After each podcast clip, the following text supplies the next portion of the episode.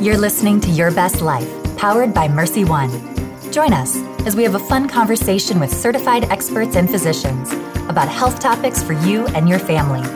It's Your Best Life, our one purpose. Hello, Mercy One podcast listeners. Today we are joined by Rebecca Peterson, the director of House of Mercy. Hi, Rebecca. Thank you for joining us today. How are you? Hi, I'm great. Thanks so much for having me. Yeah, so today I wanted to talk about mental health, more specifically, mental health within the workforce. You know, coming out of COVID and having the ability to have things be hybrid has been very beneficial for employees that may need one or two mental health days. Um, and I was just wondering, how can employees prioritize their mental health? Great. Well, I'm so glad you're bringing up this topic. It's so needed right now, so important. So, um, hopefully, our listeners will will learn a lot from this conversation.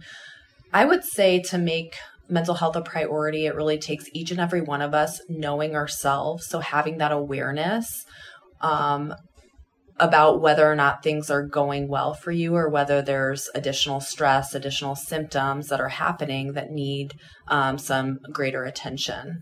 So I think starting there with the awareness is going to be the key. Yeah. For those younger listeners that may be, you know, coming out of college or people just starting their career, when applying for work, often um, companies will ask or organizations will ask if there's any accommodations due to mental health needs. How can employees feel comfortable asking for those accommodations? I think starting before even starting with accommodations, um, I would say when you're starting your career, find out what kind of level of support you have. So, what kind of support do you have with benefits, with um, EAP programs or other options for more formalized mental health therapy um, as part of your benefits package. But then also looking at um, how you can use would your supervisor, would the manager of uh, your position be somebody who you would connect with, somebody who you'd feel comfortable talking with?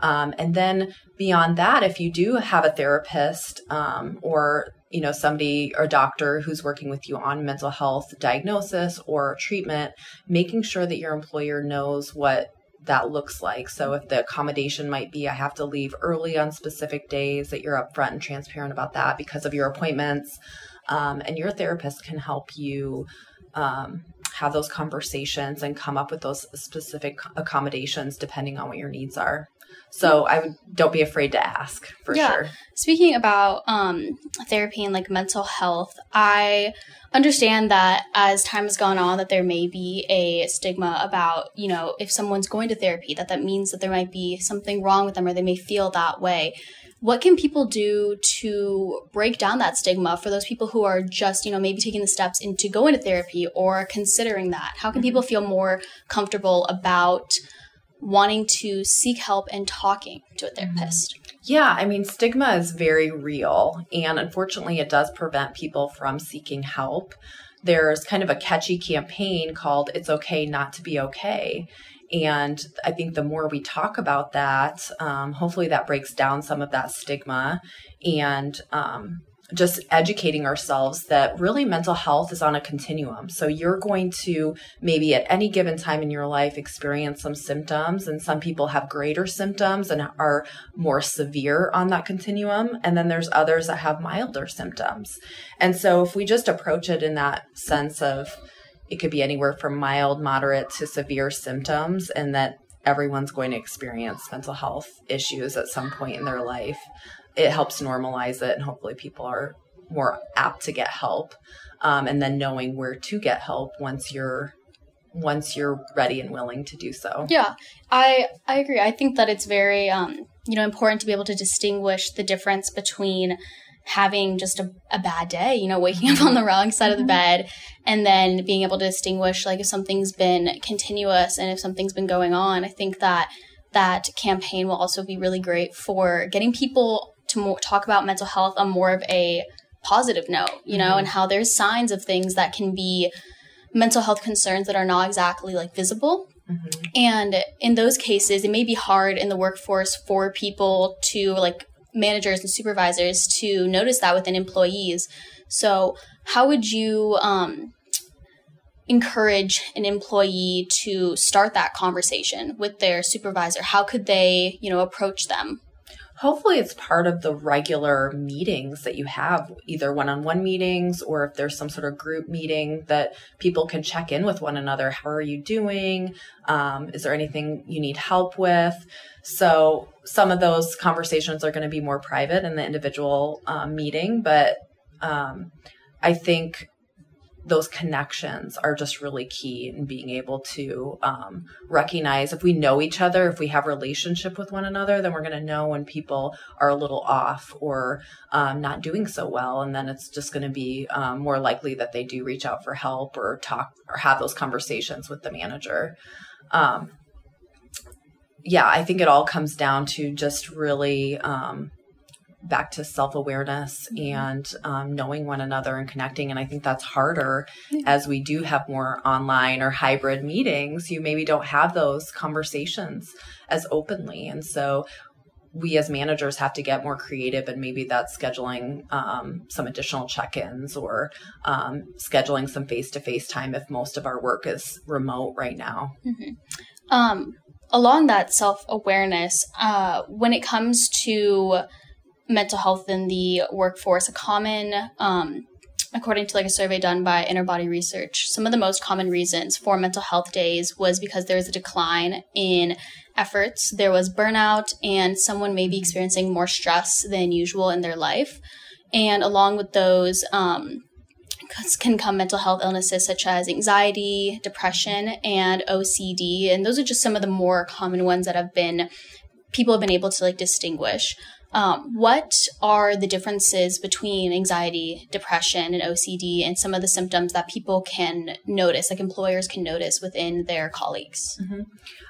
I think the the easiest way to look at those symptoms would be really any behavior change. So a lot of times if there's you're eating more food or less food, you're getting more sleep or less sleep, um, any of those major life changes, you're isolating more so, or you have um, anxiety to the point where it's causing you to avoid certain situations or make changes in your life.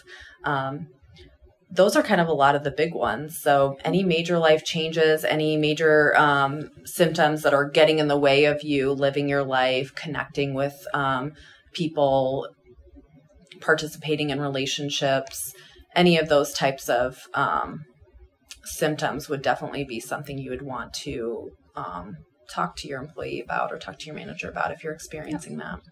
I know uh, sometimes when people are starting out in their first career, or even when they're you know getting promoted to like a new position, it can be difficult to balance that uh, work life kind of mm-hmm. balance between wanting to work all the time, but also remembering that you need to have some time off. So, what are some things that people can do to promote a healthy work life balance? We talk a lot in therapy about coping skills and being able to develop your whole kind of toolbox of different skills that you can use when you're experiencing some of those symptoms and um, making sure that you're finding what works best for you when it comes to balance. One of my favorite resources that I've used during this time of COVID um, is a book by Emily and Amelia Nagoski called Burnout. And it talks a lot about how our stress and our um, you know, feelings of stress and feelings of burnout, it really is a is something that happens physiologically in your body. And so in order to move past that and um, not experience the negative um, consequences of all that stress is really on a daily basis doing something for your body to release that stress. And that's going to look different for different people. So for me, I use a lot of meditation, mindfulness activities, and yoga. For other people, it's going on a two mile run or doing some some sort of cardio exercise. But connecting that mind and body really to discharge that stress and burnout is something really important when we talk about balance. Um, and that's something you can do on a daily basis because we experience stress on a daily basis. Um, but you know i think those are things that we can talk more about in the workforce is what does balance look like for you and for each job that might look different for each person that might look different but the key point is coming up with a plan that's going to work that you can implement and maybe sharing that plan with your management or with your team so that um, you can hold each other accountable for that. Yeah so since covid um, i know that that allowed people to have the opportunity to work from home and almost take a little bit more time for themselves because everything was put on pause. What has been the difference between mental health awareness previous to that as to now? Is it more prominent now? Or people talking about it more?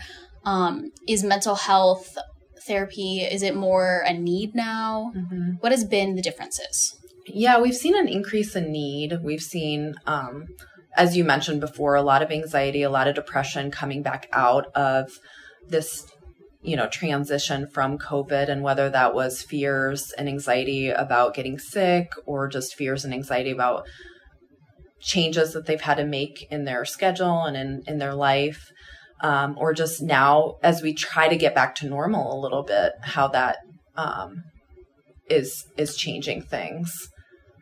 I just wanted to reiterate how I strongly personally believe that mental health is super important. I mean, you have physical health and how people go for their, you know, their year- yearly checkups to make sure everything's well. The same way that I believe people should also be able to do that with their mental health. The the non-visible signs are just as important as the visible signs of someone's health. Is there anything else that you would like to add? Yeah, I, I think don't be afraid to get more information and more resources. There's a lot available at MercyOne. Um, we have a great group of behavioral health specialists, therapists, psychiatrists um, who are able to help meet those needs. Um, and then there's a lot of um, other resources too. So don't be afraid to um, implement new things, try new things, and talk about it with each other so that you can be there to support um, other colleagues and, and other relationships that you have. Perfect. Thank you for speaking with me today, Rebecca. Thank you so much. Send us your feedback at mercyone.org backslash podcast. Your Best Life podcast can be found anywhere that podcasts are streamed.